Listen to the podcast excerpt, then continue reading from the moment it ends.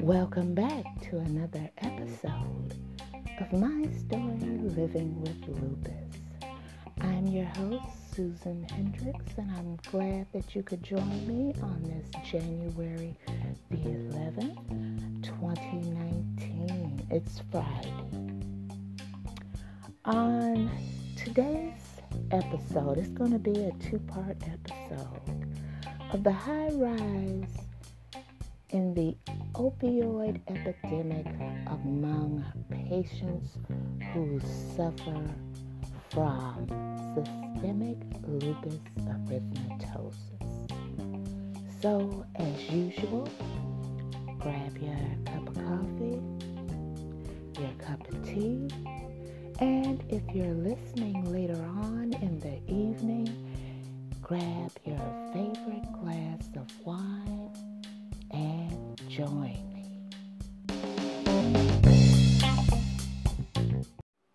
The views and opinions expressed on my story, Living with Lupus podcast, are each individual's experience.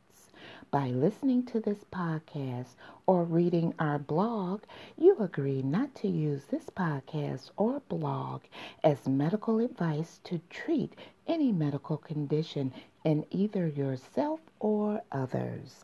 As always, consult your own physician for any medical issues that you may be having.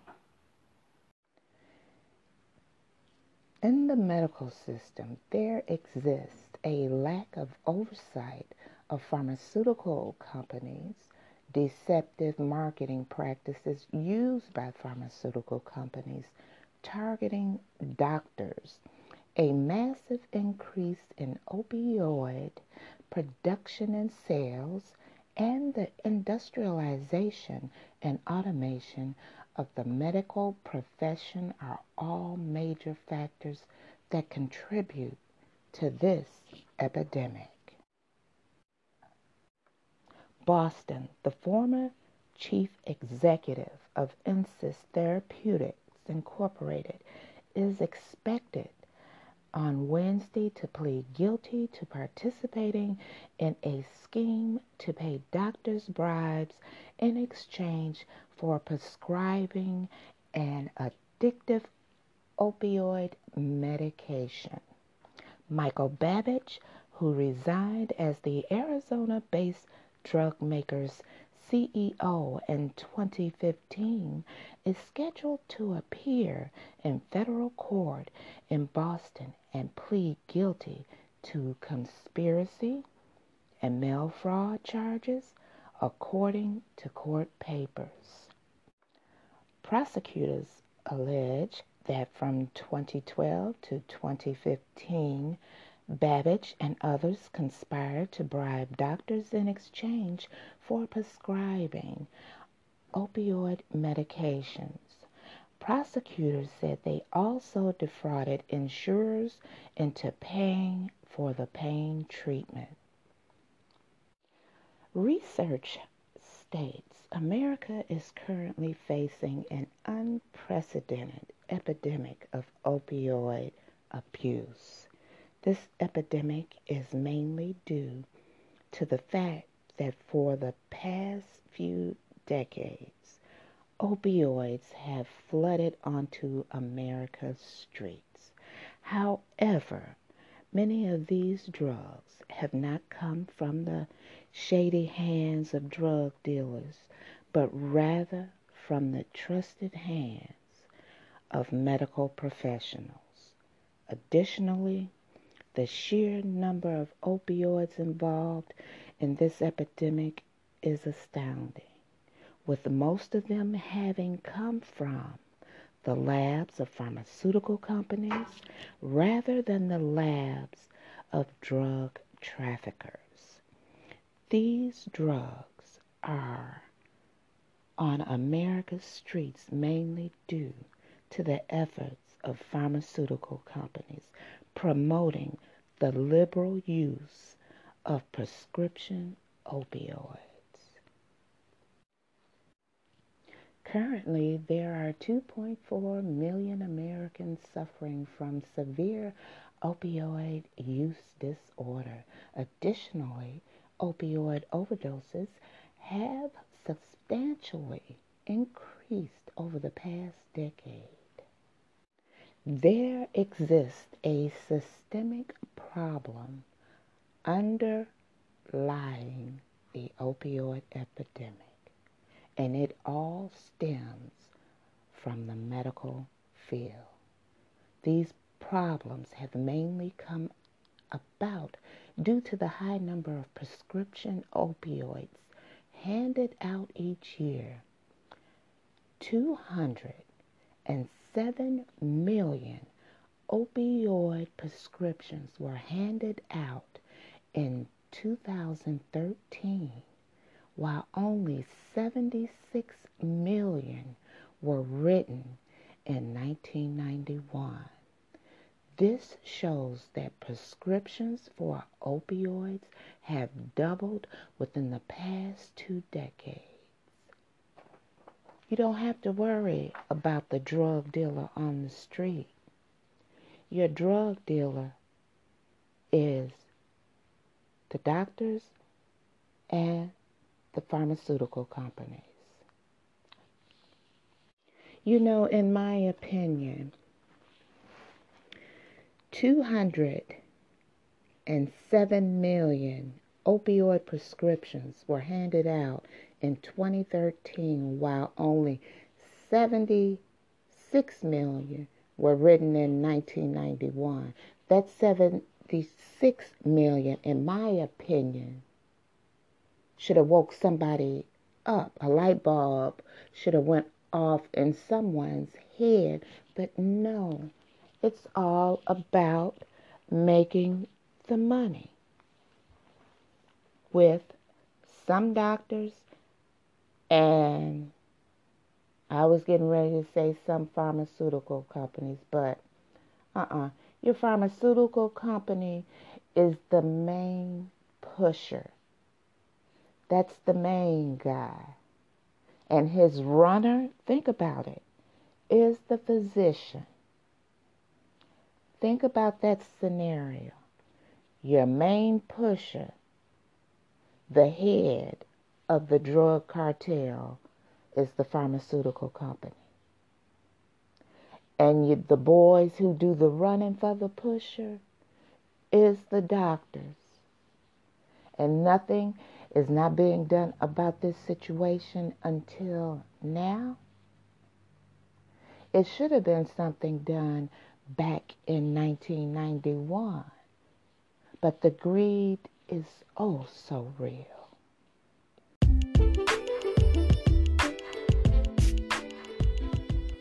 Entrepreneur and creator of Right Side of 50 and I Am My Sister's Keeper.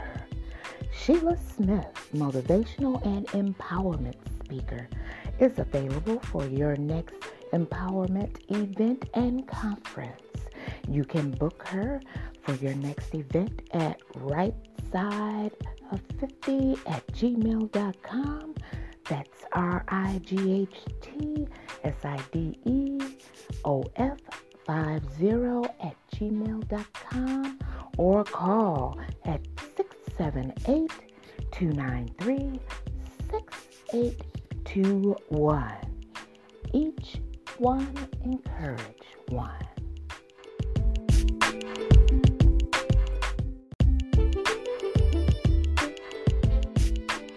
If you would like to appear on an episode of My Story Living with Lupus, you can contact us at mystorylivingwithlupus at gmail.com. Also visit us on our Instagram page and also our website, My Story Living with Lupus. All right, everybody, I'm here with a friend of mine whose identity has to be changed due to the work he does. So I will be calling him Dwayne, and we're discussing the opioid epidemic that's going on now in the United States. Dwayne, how do you feel about the opioid epidemic and where do you think it starts from? Well, my knowledge of opioid and uh, different situations crossing lines with people with opioid.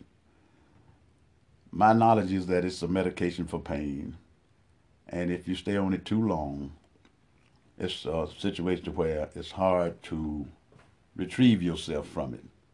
And as you continue to do opioid, you become addicted to it. And I think that's where a lot of time people get addicted to different pain medication if you stay on it too long. You have to make changes one way or the other. Do you think it all starts with the pharmaceutical companies and physicians prescribing opioid painkillers? Well, uh, you couldn't say it starts with the with the it starts with the ever who is prescribing it.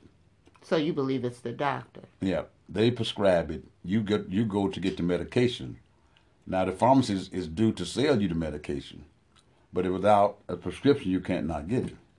So I would say it starts with the doctor, the nurse, or whoever writes out your prescription for that. But don't you feel also that the problem exists with the pharmaceutical companies who offer kickbacks to the physician to prescribe this medication to the patients? I would say yes to that situation because that's how it gets started. And the more you get to get the prescription, the more money you make on both ends.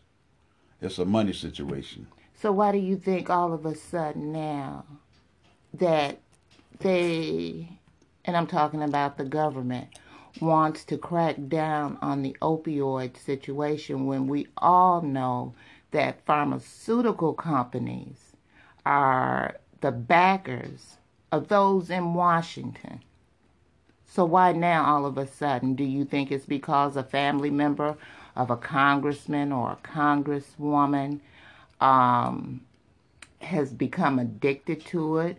And let's be for real opioid situation has been around ever since I can remember from the 60s. You have the soccer moms taking pain pills for this, pain pills for that, but now all of a sudden we have to crack down on it. But your biggest contributors in the government is pharmaceutical companies.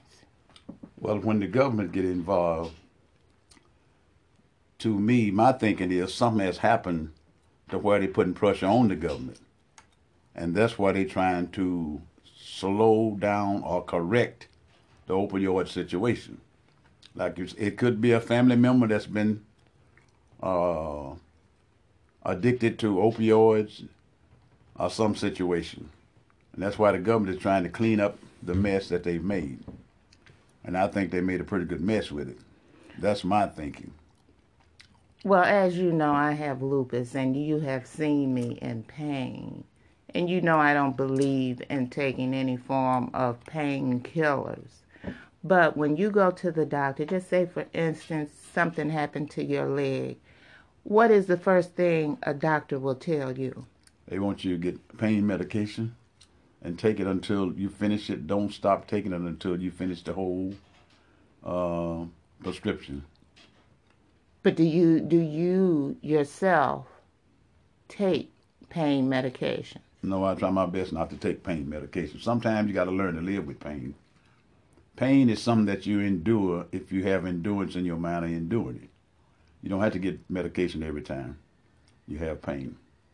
So, do you feel that there should be not only a crackdown, this is my belief, I feel there should be a crackdown with pharmaceuticals because in my mind, they are the drug kingpin and the doctors are the runners of the drugs. Do you think both something should be done in both situations to the pharmaceutical company and to the physicians prescribing the drug? It, it should be more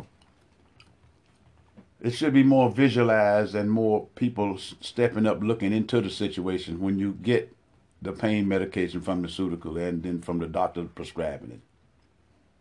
Sometimes you can do exercises or you can do different things to help control your pain sometimes instead of just uh, always taking pain medicine.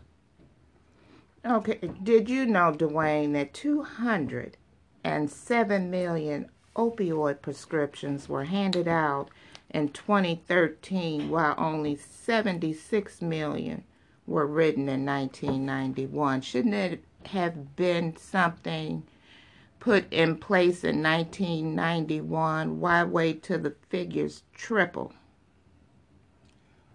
Well, it should have been it should have been stopped.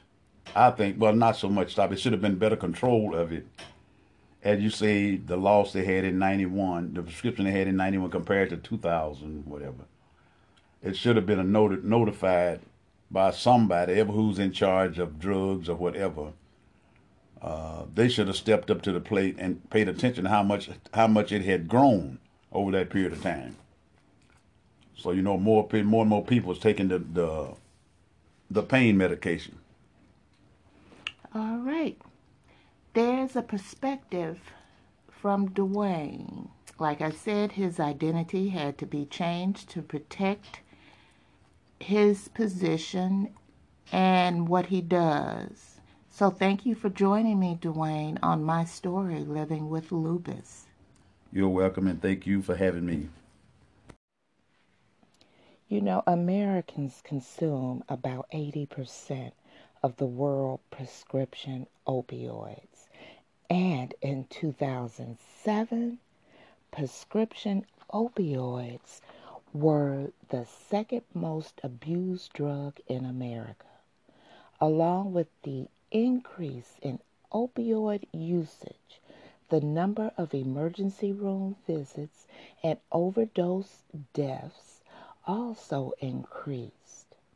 Now, from 2004 to 2008, emergency room visits related to prescription opioid abuse rose by 105%. Additionally, almost 50% of all drug related emergency room visits are due to drug abuse, and opioids are the second most commonly abused drug involved in those visits. You know, the these increases in usage have culminated in the significant rise of opiate overdoses. Currently, prescription opiates cause about one death every 36 minutes in America. Additionally, in 2010, 57.7% of the 38,329 overdose deaths involved opiates. Today's doctors not only have to contend with fighting opiate addictions, but they also have to contend with preventing opiate overdoses. Now, I really want you guys to take this in, what I'm about to say. The explosive growth of opioid sales is mainly due to the influence of pharmaceutical companies, like I've been saying. I call them the kingpin, the drug kingpins. The best example of the massive amount of influence um, pharmaceutical companies have in the medical community is the production and marketing of Oxycontin.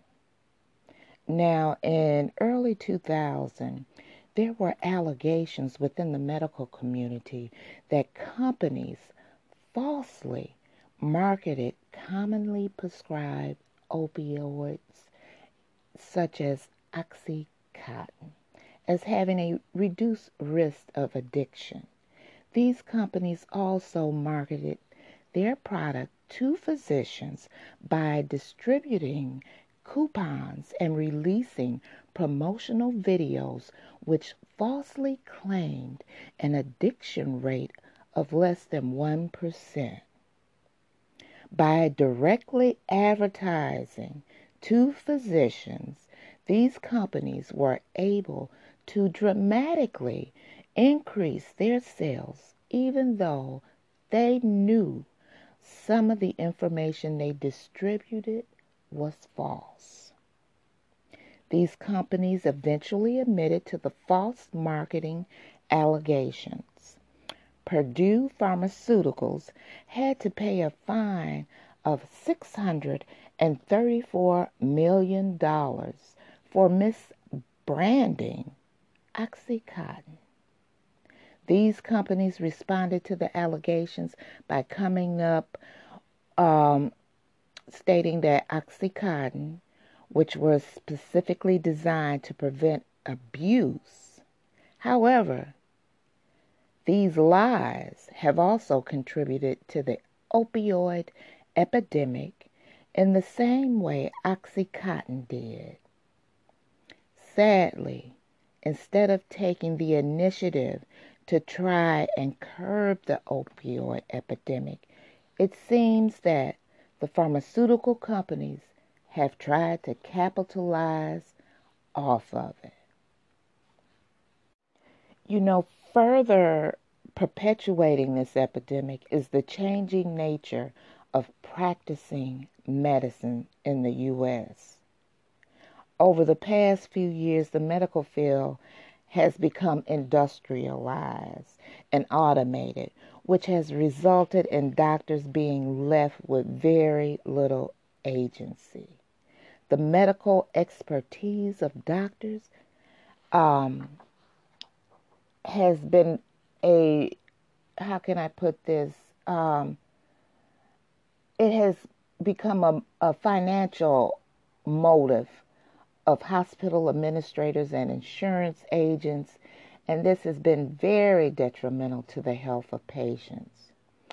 Due to these changes, doctors con- are concerned about whether they are meeting the billing quotas set by their employer. It's like an assembly line. As a result, doctors have little time to determine if a patient is abusing opioids and have even less time to assist patients who are abusing opioids.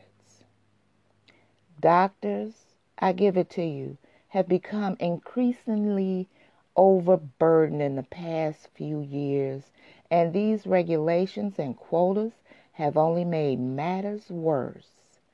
Unless the medical field changes, doctors will not be able to properly combat this epidemic.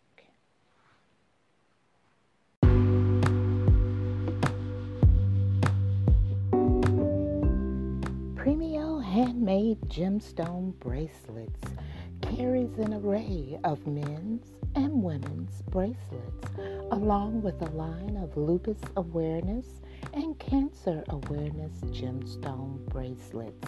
You can follow them on Facebook or visit their store at etsy.com or their website at www.premiobracelets.com. That's P R E M I O B R A C E L E T S.com.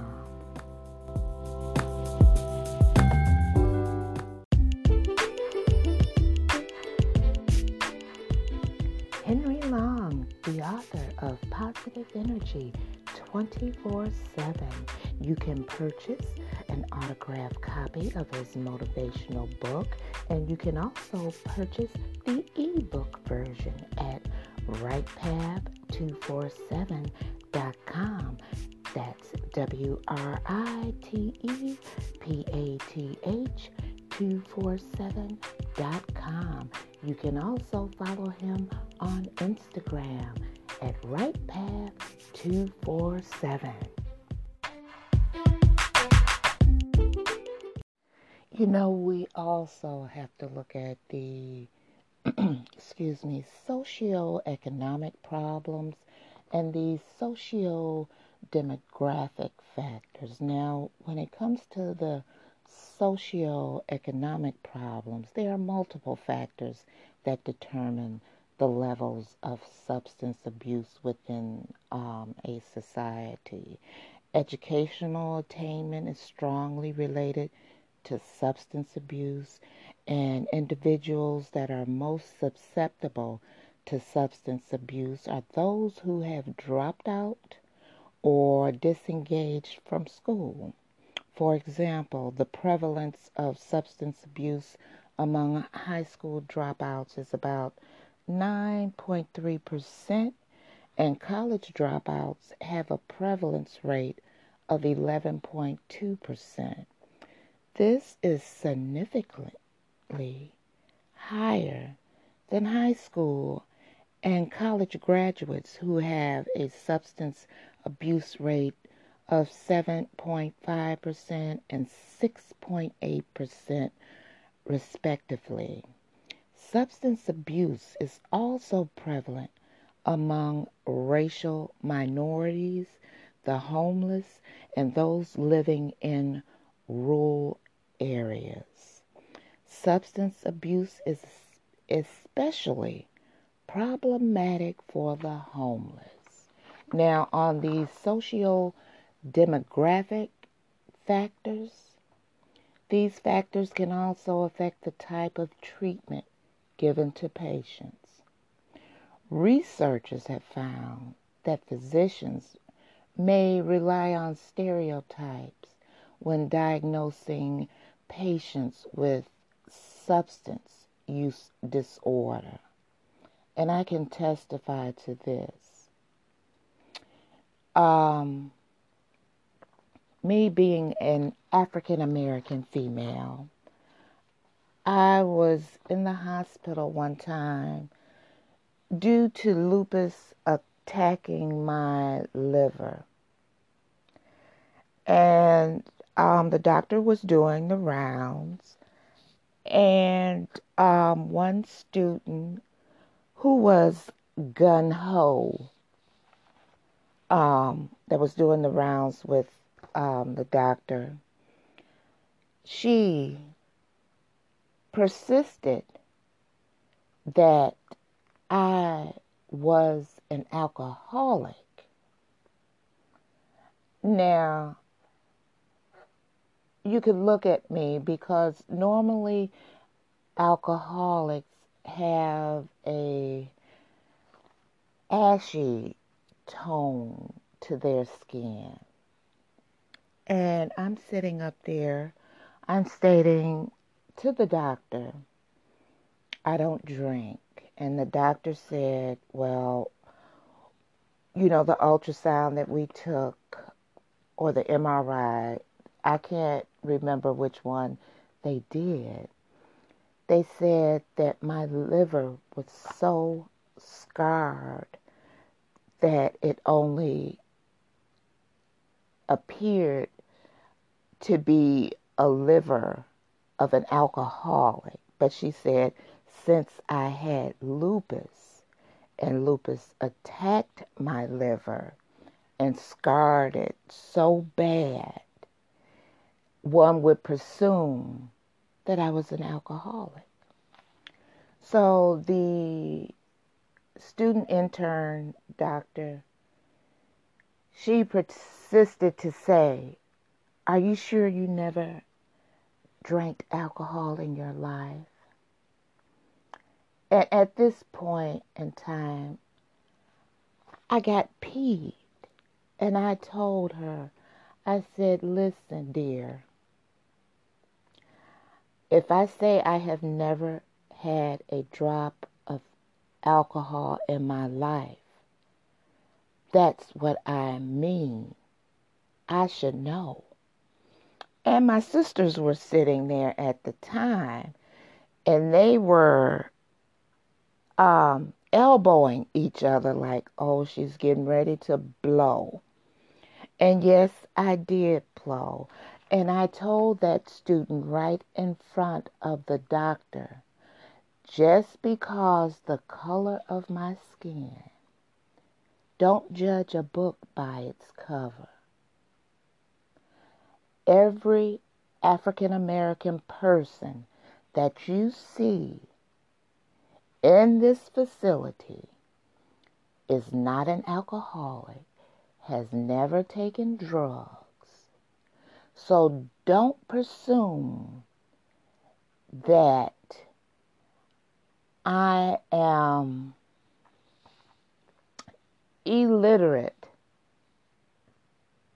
or that I just don't want to admit if I was an alcoholic.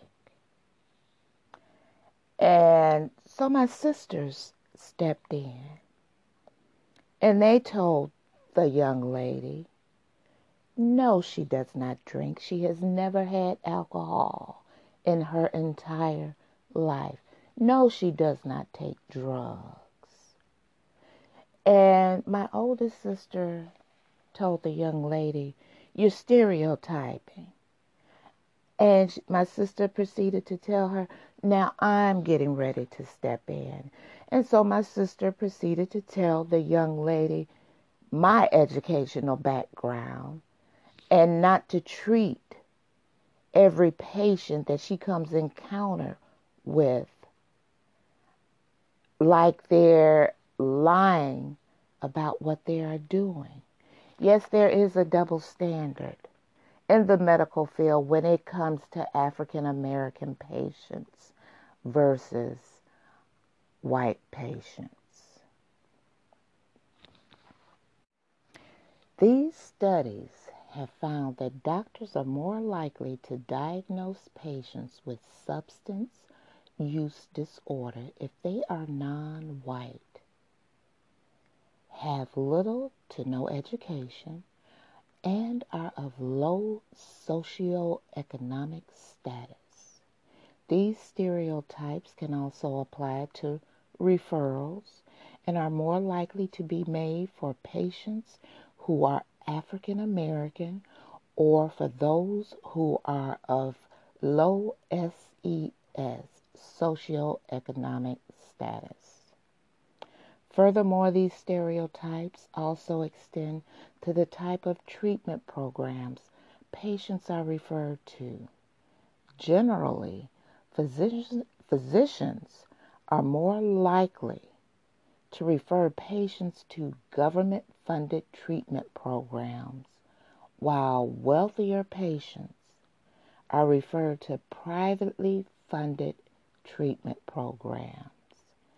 Some studies have found that whites are more likely to be referred to self help groups, and blacks are more likely to be referred to inpatient care.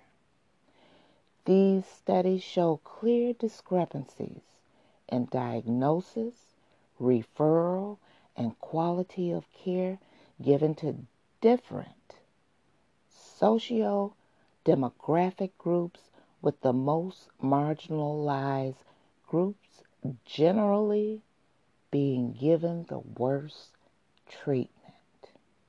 That's why I keep telling you to be your own advocate.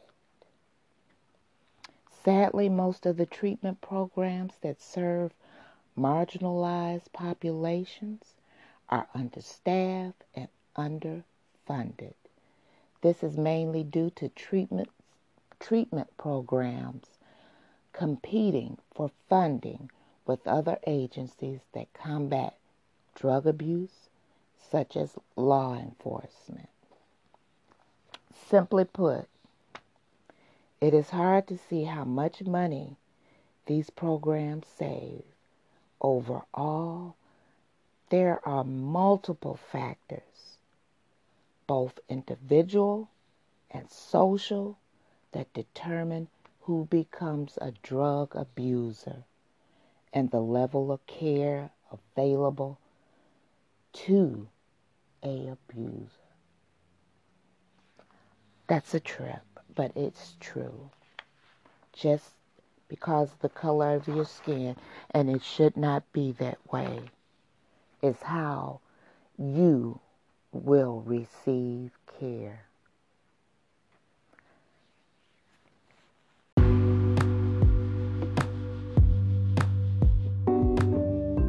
Abundant Harvest Aquaponics, planting seeds to grow food and creating opportunities for people and families.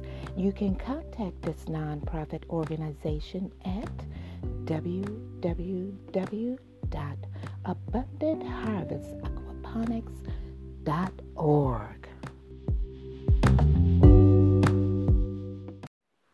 Well, that's it for me. Thank you for joining me for this part one of the opioid epidemic. Join me next Friday for part two the high rise of opioid use amongst SLE patients. Now, I'll see you Saturday for Inspirational Saturday.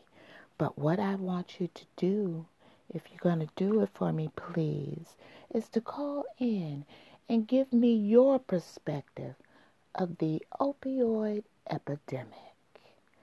Once again, I'm your host, Susan Hendrix, and thank you for joining me on my story, Living with Lupus.